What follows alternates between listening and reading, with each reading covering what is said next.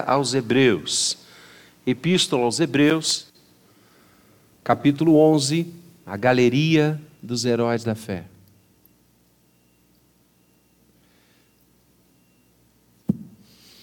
Hebreus capítulo 11. Domingo passado nós conversamos sobre Abel e vimos na vida de Abel o sacrifício que Deus aceita que é aquele que é feito pela fé, as ofertas que Deus aceita, o coração que Deus aceita. E como bem pontuou aqui nosso presbítero Sérgio na hora do ofertório, que é uma hora litúrgica linda, o Senhor primeiro aceita a nós. Vimos isso claramente em Abel e Caim. O texto diz que Deus aceitou Abel e sua oferta. E Deus rejeitou Caim e a sua oferta. E conversamos sobre isso em como é necessário e mistério nos oferecermos a Deus. Colocarmos-nos nas mãos do Senhor, escolher o que Deus quer. Hoje nós vamos conversar sobre Enoque, que é o patriarca bíblico, o autor de Hebreus assim o coloca logo após Abel. Verso 5. Você pode acompanhar comigo? Hebreus 11, verso 5. Vamos ler juntos? E para ler a palavra de Deus, a gente fica de pé. Coisa linda. Vamos juntos. Pela fé, Enoque foi transladado para não ver a morte. Não foi achado porque Deus o transladara, pois antes da sua transladação obteve testemunho de haver agradado a Deus. Amém? A igreja pode se assentar. Enoque. A vida de Enoque nos é narrada, ainda que rapidamente, no capítulo 5 de Gênesis. Em Gênesis 5, Moisés nos fala sobre este homem, ocupando poucos versículos do capítulo 5. A vida de Enoque nos é mostrada. E Enoque é um personagem bíblico fantástico, porque sua história é muito breve, pelo menos aquilo que nos é narrado no texto de Gênesis e, não obstante, se ali o tempo é decorrido como hoje nós contamos os nossos, isso pouco importa. O fato é que Enoque teve uma vida longeva. Enoque viveu muito tempo na presença dos homens e na presença de Deus. E por que a sua vida e o seu testemunho é tão significativo a ponto do autor aos Hebreus o inserir nessa galeria dos heróis e heroínas da fé de Hebreus 11. O que marca a vida de Enoque? O que faz esse coração se destacar? O que faz Enoque integrar a galeria dos heróis da fé? É que o texto bíblico diz que Enoque andava com Deus. Você quer repetir comigo? Enoque andava com Deus. E sabe o que aconteceu? Deus o tomou para si. Enoque não passou pela morte. Enoque não passou pela morte física. Deus o tomou. E eu estava lendo nessa semana, e não obstante, Enoque era foco do reverendo Gabriel. O reverendo Gabriel pregaria hoje de manhã sobre Enoque. Eu estive na igreja da ilha, entregando o bastão da igreja da ilha para o reverendo Homer. O presbitério reuniu-se hoje lá desde cedo, oito e meia começamos a nossa reunião para dar assento ao reverendo e o empossar no culto da manhã como pastor efetivo da igreja da ilha. Então eu encerrei o meu ministério lá, foram oito meses caminhando com aquela comunidade que todos nós amamos de coração. Então, Gabriel pregaria sobre Enoque de manhã, eu pregaria sobre outro tema agora à noite, mas por força dessa greve dos aeroviários lá em Paris, o reverendo Gabriel e Nina não conseguiram chegar a tempo, eles saíram de Londres, não conseguiram chegar a tempo para pegar o avião que os traria para o Brasil, eles chegariam ontem, estão chegando hoje, estão chegando hoje na graça do Senhor, tiveram que ir para Amsterdã para poder vir para o Brasil. E temos certeza que eles chegaram debaixo da bênção do Todo-Poderoso. Mas eu amo Enoque. E eu até brinquei com ele, nós nos falamos durante a semana, e eu disse, filho, que bênção você poder falar de Enoque. E ele falou, ah, pai, nossa, eu já estou aqui debruçado na mensagem. Mas mesmo assim eu li durante a semana sobre Enoque, que eu amo esse personagem bíblico pela singeleza dessa expressão Deus o tomou para si. E um dos autores que eu li, ele dizia que a companhia de Enoque era tão agradável ao Senhor, que um belo dia o Senhor disse: Não, não, não, não, não. É, é, é vem para cá, passa logo para cá. Não vamos esperar mais, não. Vem logo. E eu fiquei imaginando essa cena, porque Enoque andava com Deus. E é sobre isso que eu quero falar com você nessa noite. Enoque, um homem que andava com Deus.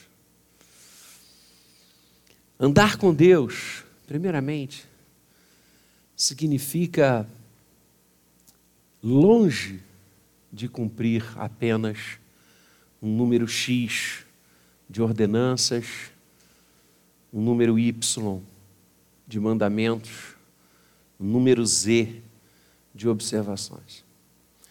E esse foi o grande, ao meu ver, um dos grandes pecados da nação de Israel.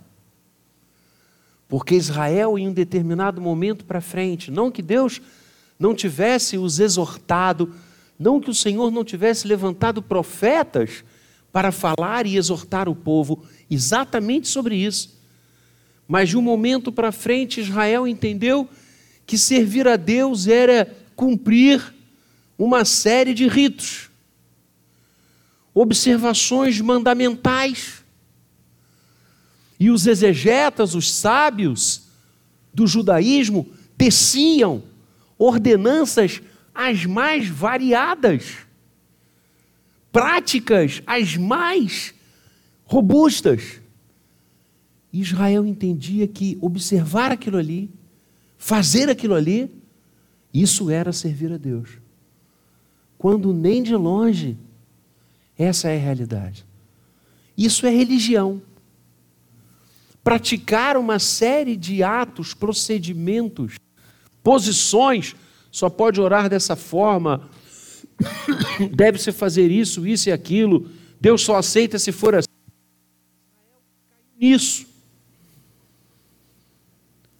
A ponto, você lê comigo no Novo Testamento, Jesus curou um homem no sábado e ele foi altamente criticado. Reparem, que loucura! O Senhor faz o bem a uma vida, restituindo a sua saúde, a sua dignidade, a sua história. E os judeus o criticam barbaramente, porque ele curou no sábado, isso era pecado. E o Senhor Jesus vai dizer: vem cá, o sábado foi feito para o homem o homem foi feito para o sábado? Alguém teve a paciência de contar que, à época de Jesus, havia mais de 300 ordenanças em relação a práticas e a comportamentos do povo de Israel. Praticamente a palavra do Senhor ficou escondida. O mesmo que aconteceu na Idade Média. Igualzinho, agora envolvendo a igreja cristã.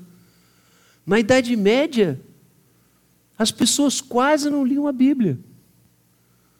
Eram poucos, até mesmo os párocos, digamos assim, do primeiro degrau, o chamado baixo clero, que lidava diretamente com o povo, nem eles liam a palavra de Deus. A Bíblia só era lida pelo alto clero, e olhe lá. E aonde então a igreja baseava o seu conceito de fé, de teologia, de interpretações, de palavras humanas, de entendimentos humanos. Andar com Deus não é isso. Andar com Deus não é submeter-se a interpretações mandamentais específicas, religiosas, como que a dosar como régua quem é mais crente do que o outro. Não. Andar com Deus é muito mais do que isso. Aliás, eu diria que está longe. E muita gente faz isso muito bem intencionada. Precisam entender o que é andar com Deus precisam abrir os seus olhos e ter Enoque como referência. Segundo, andar com Deus é uma possibilidade que Ele abre para nós. Andar com Deus é uma possibilidade que Ele abre para nós. Enoque só andou com Deus porque Deus assim o quis. Não havia nada em Enoque como não há nada em ninguém capaz de mover o coração de Deus a seu favor. Deus move o coração dele a nosso favor porque ele nos ama. Não é porque mereçamos. Não é porque os nossos atos de justiça pavimentam a nossa caminhada com Deus. Não. Pelo contrário, o profeta vai dizer que os nossos atos de justiça são imundícias diante do Senhor. Nós somos tão pecadores que, mesmo quando a gente, a gente acerta, estamos longe de agradar o coração de Deus. O que eu estou dizendo nessa noite para você, e olha que notícia maravilhosa, é que a possibilidade de andar com Deus existe porque ela é graça ela é graça, ela é favor não merecido. E este é o Deus maravilhoso, bendito, Senhor de todas as coisas, que a Escritura abre diante de nós. Ele é aquele que se doa a nós. Lutero dizia isso.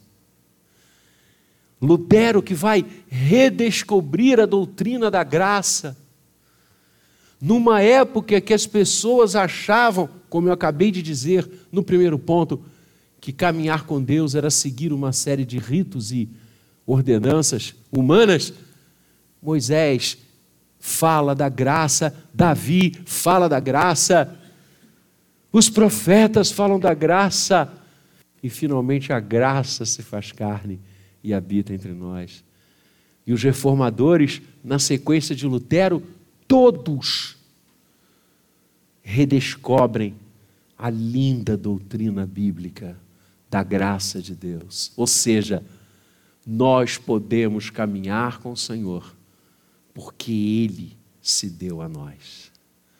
Enoque caminhava com Deus porque Deus tem prazer que nós caminhemos com eles, com Ele. Eu vejo aqui da frente que nós temos vários pais e alguns avós. Quem não é avô ainda sabe o que eu estou dizendo, né? Não é uma delícia quando a gente está com os nossos filhos. Não é uma delícia quando nós estamos com os nossos netos. Não é? Que gostoso, como a casa fica cheia, risada gostosa, abraço afetuoso. Vocês não têm noção, foram tão poucos dias que meu filho do meio viajou, mas eu estou com uma saudade do reverendo Gabriel, uma vontade de ouvir a voz dele ao vivo e não pelos áudios do zap, e também da Nina, claro. É isso. Se nós, pecadores pequenos, temos alegria no convívio com os nossos filhos, imagina Deus. Entendeu o que é graça? Mesmo com o nosso pecado, o Senhor nos quer. Mesmo com as nossas falhas, Ele nos ama. E eu acho linda a expressão que João usa, quando fala da ceia, a primeira e última ceia que o Senhor celebrou com a igreja antes de ser morto e prometeu nos realizá-la de novo na eternidade. João diz: E tendo-os amado, amou-os até o fim. Nossa! Tendo-os amado, amou-os até o fim. É isso. Andar com Deus é uma possibilidade que o Senhor abre para nós. O caminho está aberto. A via está desimpedida. Não há bloqueios, não há trânsito, não há engarrafamentos. A via de acesso a Deus foi conquistada na cruz do Calvário. E nós que estávamos afastados e impossibilitados de andar com Ele, podemos andar novamente.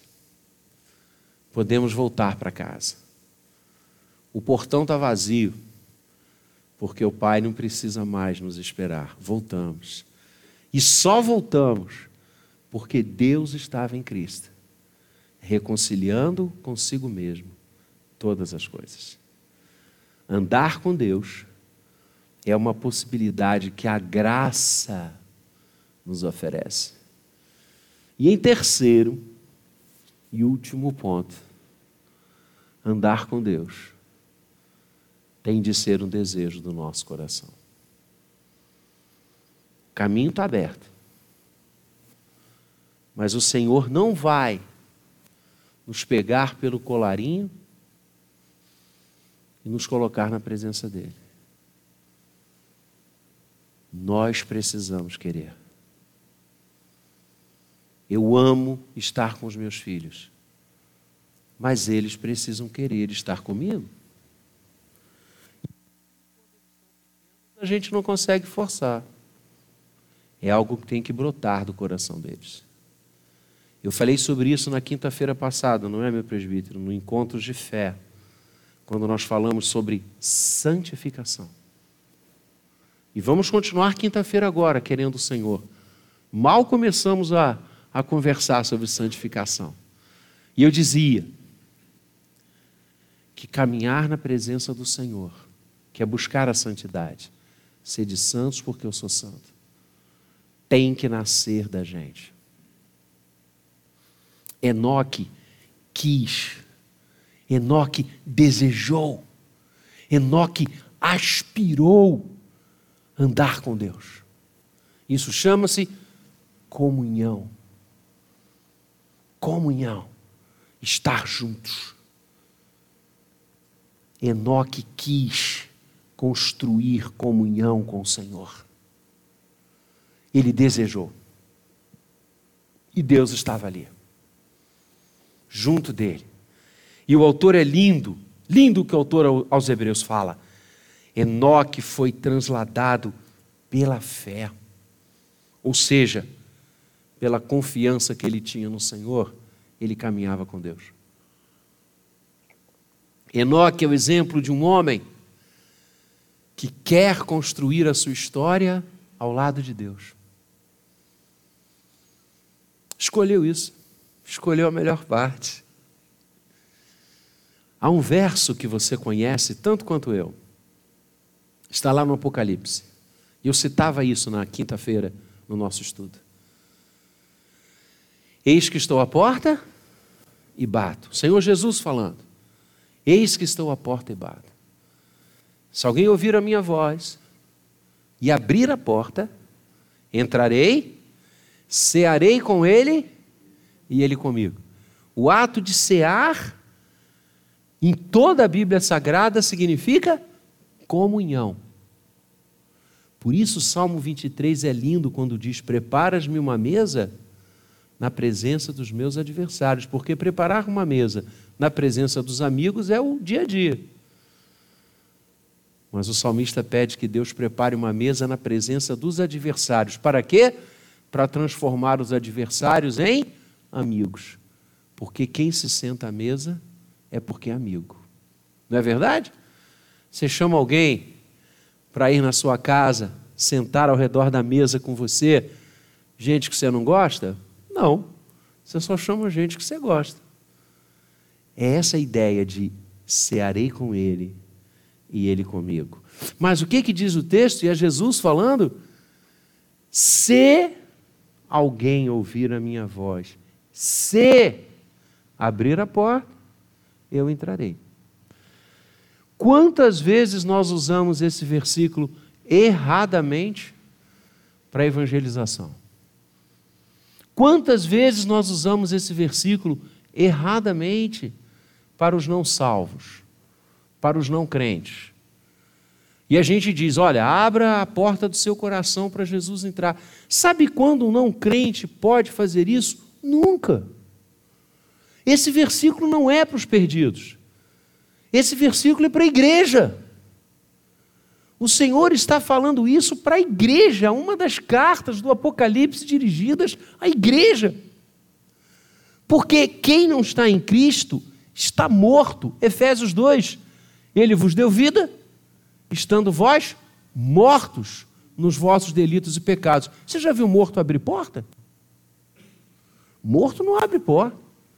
Morto tem que ser ressurreto. E a ressurreição está em Cristo quando ele crê. Ele vos deu vida, estando vós mortos. Eu, disse o Senhor, estou batendo a porta daqueles que são meus, para que eles abram, para que eu entre e sei com ele, ele comigo. É escolha. Enoque andava com Deus porque ele escolheu fazer da sua vida uma vida com Deus. Que linda escolha! Ele poderia ter trilhado outros caminhos. Ele poderia ter escrito a sua história em outras plagas, mas quis escrevê-la na presença do Todo-Poderoso e Deus o chamou para si. Falou: rapaz, fica aqui comigo. Não volta, não, fica aqui. O papo está tão bom. A conversa está tão boa. Você abriu o coração. Vamos cear juntos. Opa! É isso que Enoque nos fala. É isso que Enoque nos fala. Repara, antes dele ser transladado, antes dele ser tomado pelo Senhor, ele obteve o que de Deus?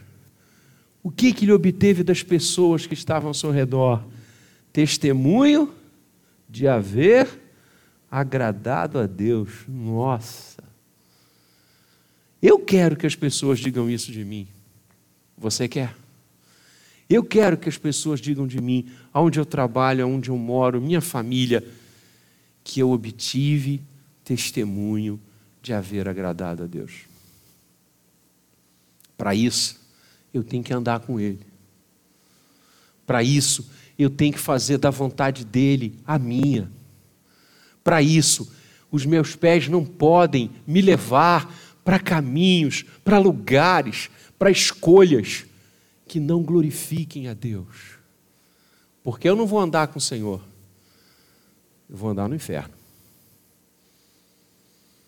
Enoque foi tomado porque agradou a Deus.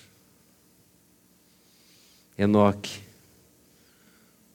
um coração que anda com o Senhor. Como é que tem sido a nossa vida? Qual é a reflexão dessa noite? Qual é a reflexão desse herói bíblico? Deste homem que dois, três versículos reverberam em séculos, séculos, até que chega o autor de Hebreus para dizer: esse homem obteve testemunho de ter agradado a Deus. Porque a vida de Enoque era uma vida com o Senhor.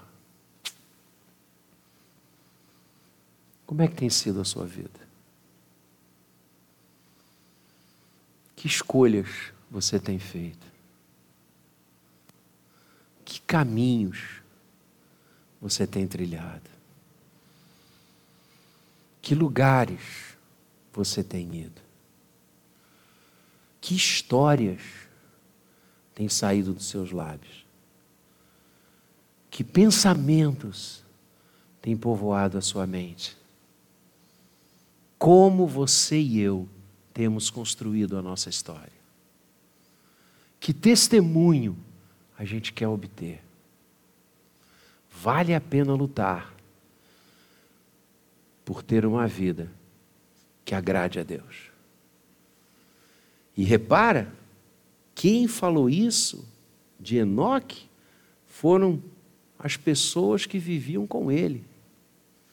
Obteve testemunho de haver agradado a Deus.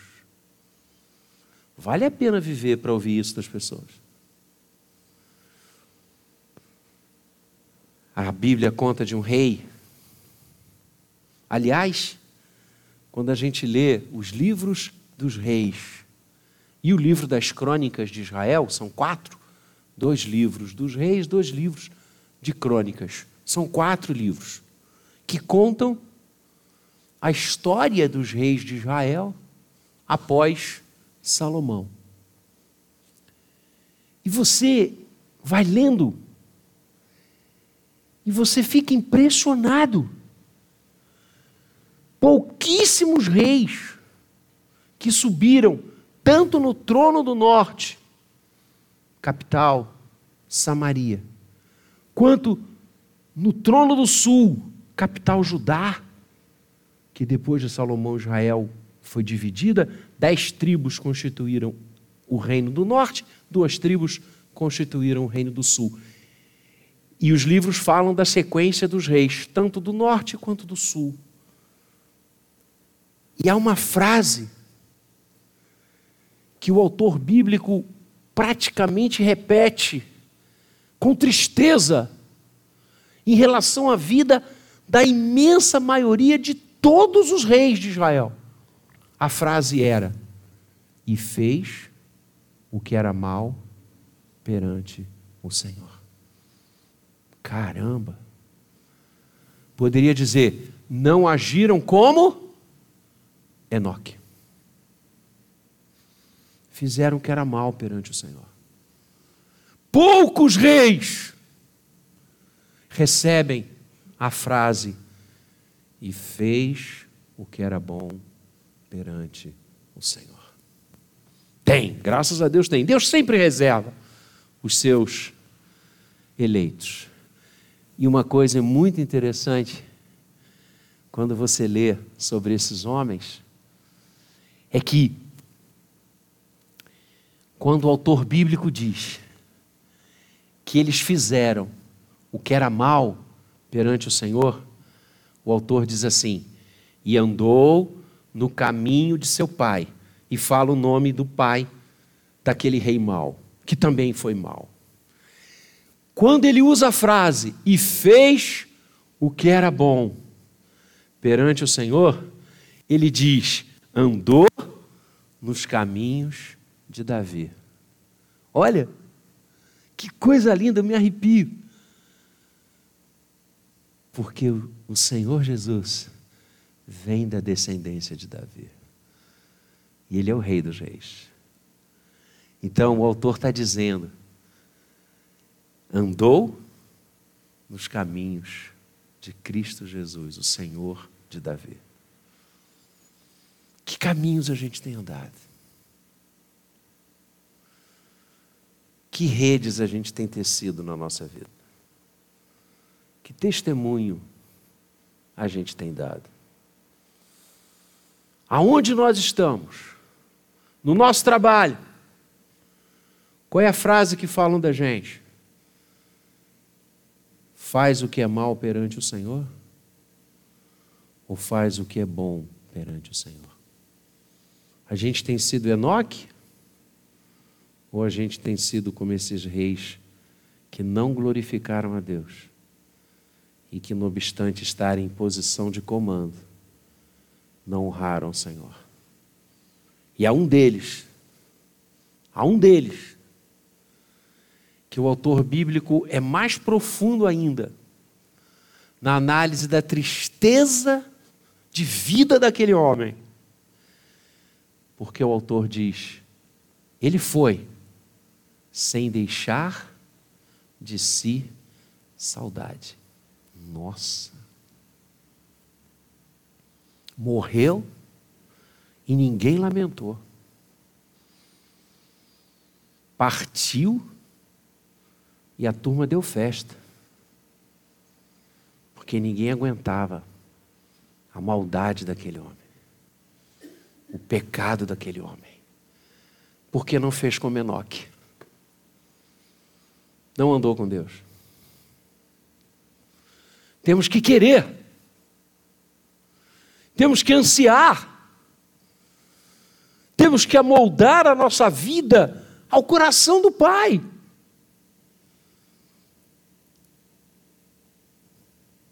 Estamos falando de cristianismo verdadeiro, de fé cristã encarnada, de você dizer não ao erro, de você não pactuar com caminhos que não honram o Senhor, de você sair. Saia, meu irmão, minha irmã, de lugares onde a conversa não glorifica a Deus. Saia dali. O que está fazendo ali? Está homologando aquilo? Saia, se retire. Paulo diz a Timóteo: foge destas coisas.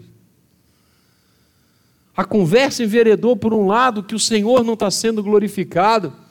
As práticas são corrosivas ao reino. Sai dali. E creia que a bênção de Deus vai acompanhar você. Como é bom vermos pessoas que deixam saudade. São Enoques. São Enoques andam com Deus. Andam com Deus. É isso que o Senhor quer de nós. Que andemos com Ele. Andar com Deus vale mais do que qualquer coisa: dinheiro, poder, status. Que bobagem. Que bobagem andar com Deus, você impacta vidas. Andar com Deus, você mexe com o mundo. Andar com Deus é agradar o coração do Senhor. Eu oro nessa noite para que eu e você sejamos enoques do mundo atual. Sejamos homens e mulheres que têm prazer na comunhão com o Senhor que oram, que falam com Ele, que investem tempo com Deus. Enoque investiu tempo da sua vida com Deus. Que escolha fantástica ele fez. E a recompensa, Deus o tomou para si. Oh, que coisa linda. Vai chegar o dia que o Senhor vai nos tomar para Ele. Vai chegar um momento que Deus vai nos chamar. Alguns passarão pela morte, que é uma separação para nós apenas. Outros serão transformados quando Jesus voltar. Mas todos terão uma característica: não seguem ritos, ordens humanas ou interpretações equivocadas. Seguem a Deus que se revelou na Sua palavra e que com graça pavimenta o caminho para Ele. E querem, como a corça que suspira pelas correntes de águas cristalinas, querem o Senhor. Querem viver com Deus. Querem andar com Deus. Que sejamos esses hoje, para a glória do nome de Jesus. Amém.